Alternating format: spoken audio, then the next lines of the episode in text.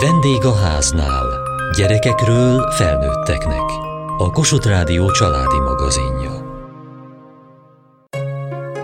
A Tatai Szent Gergely lakóotthonban nyolc autizmussal élő felnőtt tölti a mindennapjait. A hely a béke és a nyugalom szigetének tűnik – aztán, ahogyan beszélgetni kezdtem az otthon vezetőjével, világossá vált, hogy nagyon sok szakember, önkéntes és szülő megfeszített munkája és folyamatos figyelme szükséges ahhoz, hogy ez az anyagi, szakmai és érzelmi biztonság tartós legyen, és pártfogoltjaik emberhez méltó életet élhessenek.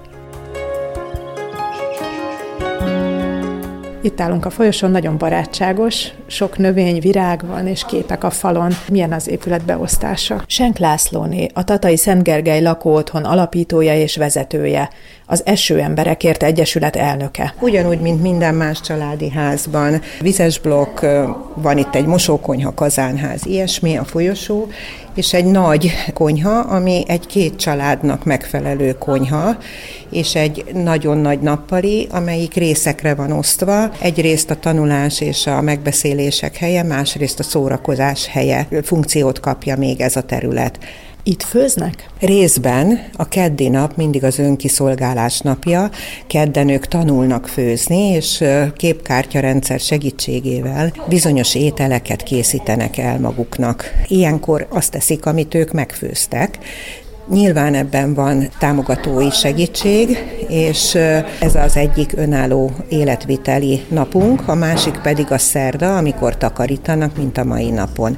Itt a lépcsőn, ha fölmegyünk, akkor mindenkinek van egy saját lakrésze, amit ma takarítanak. Ez egy előtérből, fürdőszobából és egy szobából álló lakrész valamennyi lakó részére. Ilyenkor minden ellenkezés nélkül betartják ezt a napi rendet? Reggel, amikor fölkelnek, reggeliztek, akkor utána egy megbeszélés zajlik, mint egy szerződés annyit jelent ez a reggeli megbeszélés, hogy ezeket fogom betartani, ezeket fogom megcsinálni, és nyilvánvalóan vannak olyan tevékenységek, amik nem szeretem tevékenységek, ilyenkor jutalmazással próbáljuk motiválni a lakóinkat, hogy azokat is csinálják meg, amelyek nem a legkedvesebb tevékenységek számukra. Mindenkinek van a napi rendje fölött a saját fotója, az tartozik hozzá. Pontosan látják itt a napban, hogy ki mikor érkezik segítő, mikor kinek lesz a segítője az a személy, mely területeken fog segítséget kérni tőle. Közben bejöttünk megint a konyhába, és éppen egy ebéd készül. Mit készít? Diétázik egy fiatalunk, és számára csináltam most egy két lazac szeletből egy ilyen petrezselymes mártásos lazacot, és párolóban készül hozzá az édes krumpli, meg egy pár szás párga. Karcsúsító diétáról van szó? Karcsúsító és epe diétáról. Nem szabad zsírosat enni? Így van, igen, igen, igen. Sok lakónak van egyéni étrendje? Inkább azt mondom, hogy vannak érzékenységek, tehát van olyan lakónk, aki mondjuk egy héten csak egyszer ehet rist, vagy keresztallergiája van, és akkor nem lehet a, a rizshez mondjuk kukoricát, meg a babot enni, viszont elég sokan válogatósok is. Úgyhogy elkészítjük már pénteken az következő heti étrendet, és abban általában úgy van, hogy a 25 étkezésből, ugye a napi 5 étkezés van, a 25 étkezésből olyan 18-19-ben van olyan lakó, aki változtatni szeretne. Mennyire lehet tágítani a komfortzónájukat? Teljesen egyéni. Az én gyermekem például, amikor még otthon volt, akkor reggelire, 10 óraira, uzsonnára és vacsorára baracklekváros kenyeret evett, úgyhogy én száz üveg baracklekvárt tettem el minden évben, és azt mind ő ette meg. Ez azért meredek, meredek. Tehát vannak ilyenek, és ezt aztán szép lassan, mindig csak egy-egyel bővült, évekig evett sonkát és kolbászt, most azt már leállítottuk, mert a epéje nem bírja, és így lett ez a bizonyos lazac a mai ebéd.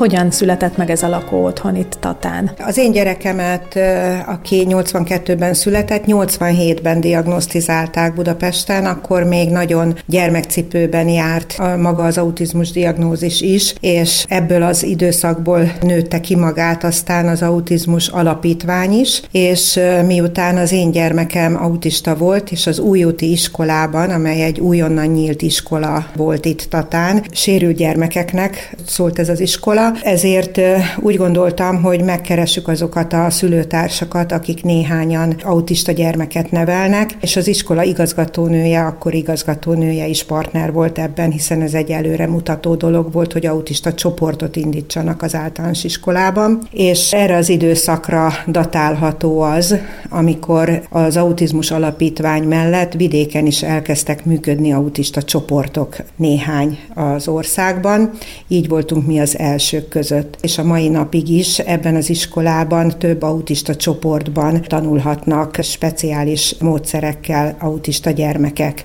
Igen, ám csak felnőtt ez a generáció, és nem szerettem volna, hogy az én autista gyermekem egy nagy intézményben leszedálva élje a felnőtt életét. Akkor döntöttem úgy, hogy összefogva néhány szülővel és gyógypedagógussal egy egyesületet alapítunk, ami hármas célt szolgált. Mindenképpen az autista, súlyosabb autista embereknek egy lakhatási szolgáltatást, azaz tetőt a feje fölé, másrészt fejlesztési lehetőséget azaz felnőtt képzést, és mindenképpen munkát, munkaviszonyos munkát kellett teremteni ennek a csoportnak. 99-ben és 2000-ben megpályáztuk az első minisztériumi pályázatot, ami lakóotthonoknak íródott ki, és 2000-ben sikerült elnyerni azt a pályázatot, amivel el tudtunk indulni. Így kerültünk ide az akkor hat éve üresen álló bölcsöde épületnek a megvételéhez. Ezzel párhuzamosan a foglalkoztatásra szóló decentralizált alapot is megpályáztuk, pályáztuk, és tíz munkavállalóra kértünk támogatást, amit szintén megnyertünk, és egyszerre tudott megvalósulni maga a lakóotthon, és az a műhely komplexum, ahol most is vagyunk, illetve az aszaló és egyéb berendezések, amelyekkel dolgozunk a mai napig is. Így kezdődött.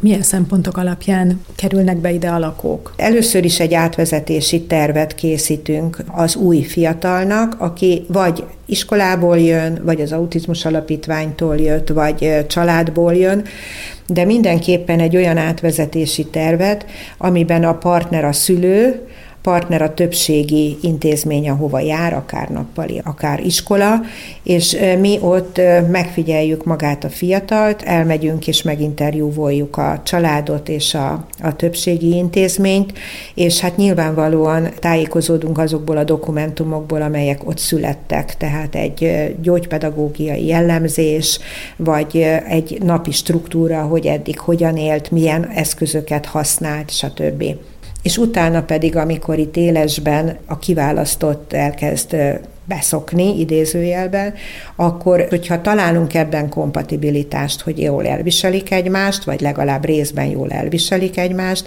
akkor kerül arra sor, hogy tovább lépünk. És akkor is nem rögtön, akkor egy hétig itt van, és akkor majd a hétvégén hazaviszik, vagy nem is viszik haza, tehát ilyen nincsen, hanem mindig fokozatosan az időt fogjuk tovább vinni, és a tevékenységeket bestruktúrálni, és beszoktatni abba a heti rendbe, amely nálunk működik. Itt jön be ugye megint az egyéni fejlesztés lehetősége.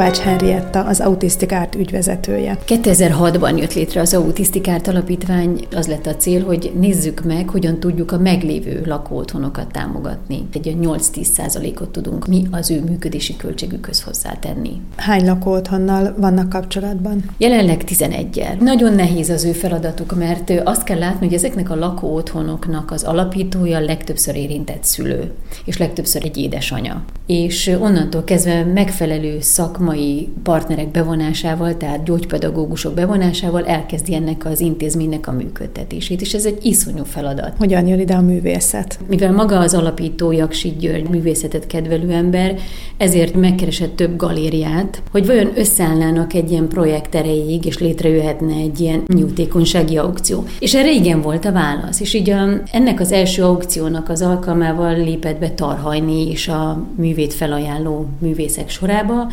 és vonzalmat érzett, hogy az autizmus világát jobban megismerje, olyannyira, hogy ő az egyik meglévő lakóotthonban le is költözött. És ennek az lett az eredménye, hogy egy nem beszélő autista fiatal elé papírt tett, pontosan azért, mert nem beszélt, tehát mégis hogy tudja vele fölvenni a kapcsolatot, és akkor így jött a gondolat, hogy nézzük meg, hogy mi lenne, hogyha ezeket a fiatalokat rajzoltatnánk.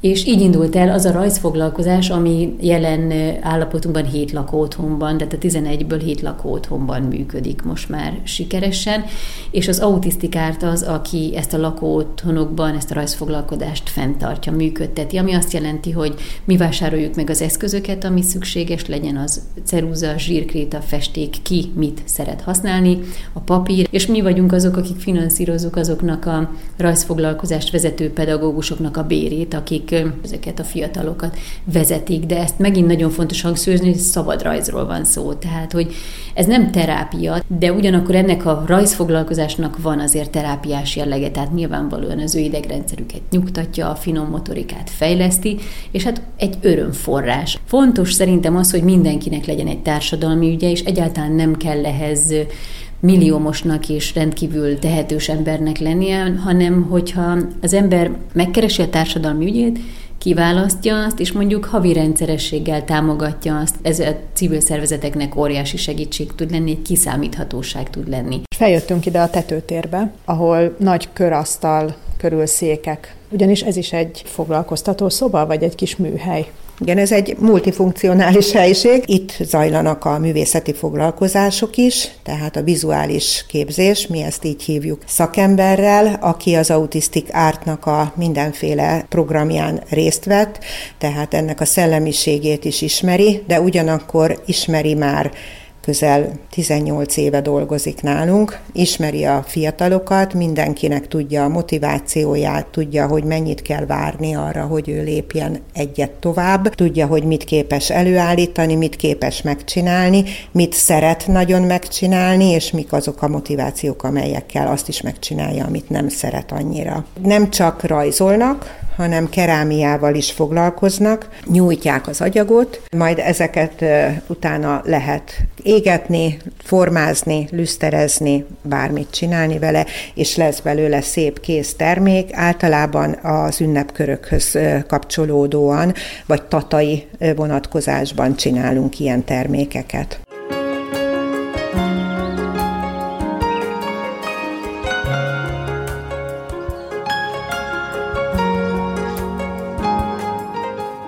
Megérkeztünk Tatán a Somogyi Béla utcai telephelyre, ahol a gyógypedagógiai foglalkozások zajlanak. Ide is rendszeresen jönnek napi rendszerint a fiatalok. Igen, itt kapják meg a gyógypedagógiai és pedagógiai fejlesztéseket, a tanácsadó szolgáltató elemet. Ez az ingatlan, ez 2017-ben került az Egyesület tulajdonába, egy tiopos pályázat keretében vásároltuk meg. Elsősorban foglalkoztatási céllal lehetővé teszi azt is, hogy egy nappali intézményt tudjunk működtetni.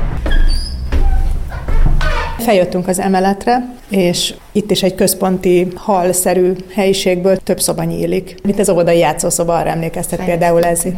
Ez micsoda? Lunacek Gabriella, autizmus szakirányú gyógypedagógus, szakmai vezető. Három helység van, mind a három fejlesztő szoba, de különböző funkciókkal. Ebbe a kisebbik szobában vannak a óvodások, koraisok és a kisiskolások, tehát azért van itt a sok játék. A másik, az pedig csoportos foglalkozásokat tartunk, mozgásos fejlesztést, illetve már a nagyobbaknak az egyéni fejlesztés is itt történik, tehát felső tagozatosok, középiskolások.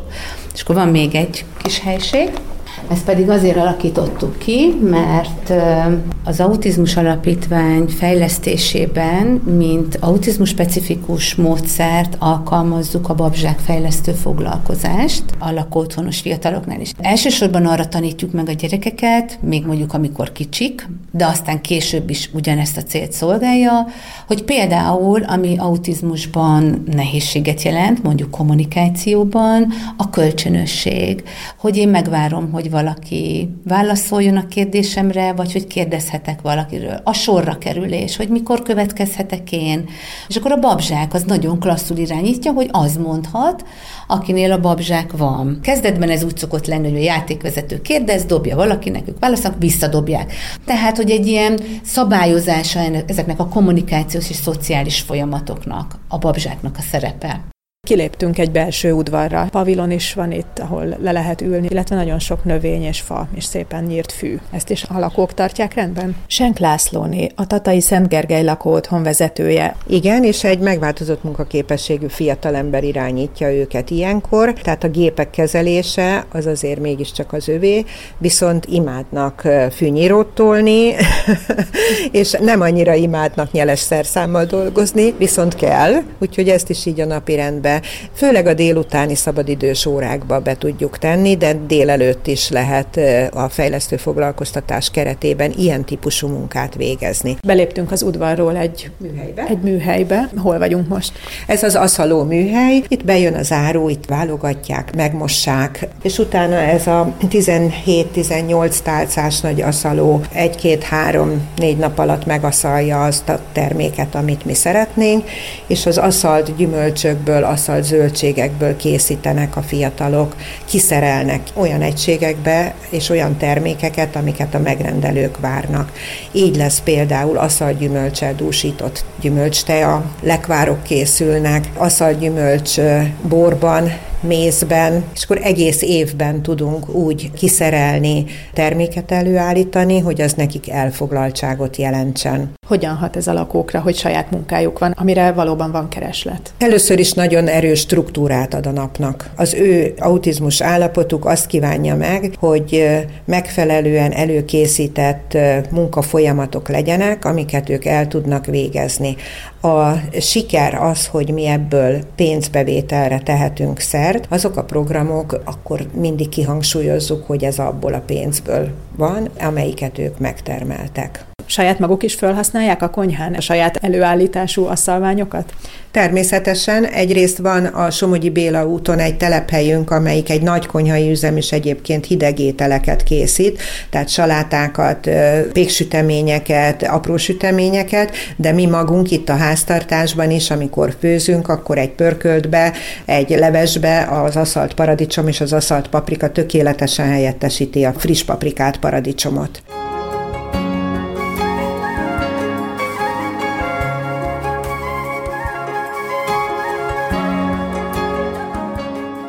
Majorosi Mónika szociálpedagógus és a Somogyi Béla utcai konyhai nagyüzem vezetője. Mit csinálnak a fiatalokkal, a lakóotthoni fiatalokkal? Hogyha éppenséggel a mai napot nézzük, ma eperlekvárt készítettünk. Ez ugye úgy zajlik, hogy amikor megkapjuk a frissen megvásárolt gyümölcsöt, akkor azt megmossuk, lecsumázzuk, becukrozzuk, összekavarjuk, nagy edénybe fölkerül a gáztűzhelyre, és ott többek elkezdik főzni. Tehát felváltva keverik, és addig, amíg teljesen lekvár állagú nem lesz, és utána pedig pici üvegekbe töltjük, és bedunsztoljuk, és például ez az egész mai délelőttünket kitette. A Tata csemegéje friss termék család az itt konkrétan nálunk készül a Somogyin, és ezek süteményeket, édes és sós süteményeket foglalnak magukba, illetve pékárút és finom pékárút. Mire kell figyelni a fiataloknál, amikor például lekvárt főznek? Nagyon nagy odafigyelést igényel, ne billenjen el, forró, ne fogja meg kesztyű nélkül, szépen nyugodtan kavarja, hogy ne fröcsögjön ki rá esetleg, tehát balesetvédelmi felkészítés mindenféleképpen van, illetve ugye nálunk is a vizuális megsegítések, a pipalisták ahhoz, hogy egyáltalán a folyamat hogyan tevődik össze minden egyes munkafolyamat, illetve munka. Mindig felhívjuk arra a figyelmet, hogyha valami nem világos, hogyha nehézséget okoz, hogyha valami valamiféle fajta elakadás van, semmi probléma nincs, tudjuk korrigálni.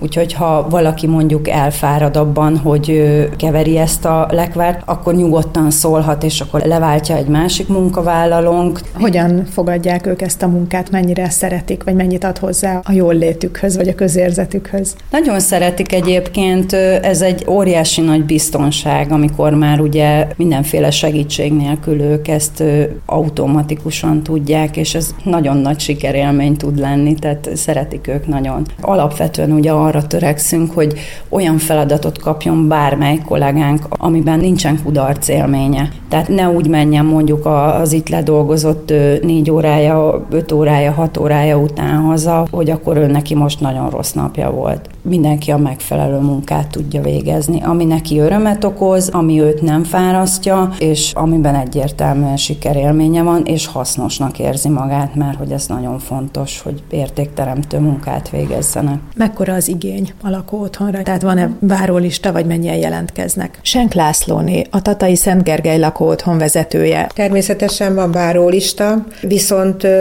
Ugye, ha amikor ilyen iskola vége van, akkor hetente legalább az öt napból ötször keresnek bennünket, és hát nagyon szomorú, hogy legtöbbször akkor kezdenek mozgolódni, akár a gyámhivatal, akár a hivatásos gondnok, akár a család, amikor valami nagy baj van már otthon elvégezte az iskolát, azóta otthon van a fiatal, és úgy gondolták, hogy akkor ő majd jól lesz otthon, és utána kiderül, hogy az otthoni struktúra az nem működik, vagy nincsen, egyáltalán nincsen, és hogyha kiment alól az a struktúra, amit az iskolában megszokott, akkor bizony nagy zuhanások vannak, és legtöbbször úgy gondolják, hogy ekkor kell elhelyezni valahol azt a fiatalt. És nem győzöm hangsúlyozni azt, hogy erre készülni kell, egész kiskorától készülni kell az autista családnak, hogy ez be fog következni, és nekünk kell tervezni az életét. És én azt gondolom, hogy mindig hasonlóan az éptársakhoz, az autisták is megérnek arra, hogy leváljanak a családról. És erre van igényük, csak nem feltétlenül tudják ezt jelezni. Tehát mindenképpen tervezni kell a családoknak, nem kell megvárni, amíg a pszichiátriáról szeretnék majd idehozni egyenesen, mert hogy ilyenkor van a legtöbb igény erre. Sajnos erre meg nincs mód. Tehát először ezt a fiatalt egyenesbe kell hozni, és csak azután lehet egy újabb lépés mondjuk egy közösségbe beilleszteni. Tehát nem krízisben lévő autistát lehet lakóotthonokban elhelyezni. Nálunk sajnos nincsen több hely, lehetséges most mindenkinek támogatott lakhatásokat létrehozni, ki kell alakítani azt a struktúrát, amelyel az alapszolgáltatásokat igénybe tudja venni a nappali ellátót és a támogató szolgálatot, és akkor innentől kezdve néhány család összeállva támogatott lakhatást tud létrehozni. Nem biztos egyébként, hogy mindenkinek lakhatási szolgáltatásra is szüksége van. Nagy hiányosság az, hogy az alapellátásokban az autisták gyakorlatilag nem tudnak nagyon részt venni, bár most már vannak fogyatékosügyi tanácsadók a rendszerekben, viszont nem tudják megoldani a hétköznapi életet. Ide esetfelelős, esetvitel kell, és olyan feladatokat kell ellátni, amelyhez autizmus autizmus tudás kell. Autizmus tudás pedig sajnos nem túl gyakori. Nagyon kevés az a az autizmus szakirányú gyógypedagógus, aki ott marad a terepen, és nagyon nehéz ugye olyan tudásokat integrálni egy szervezetnek, amelyel egy nagyobb csoportot is lehet autizmus tudással ellátni.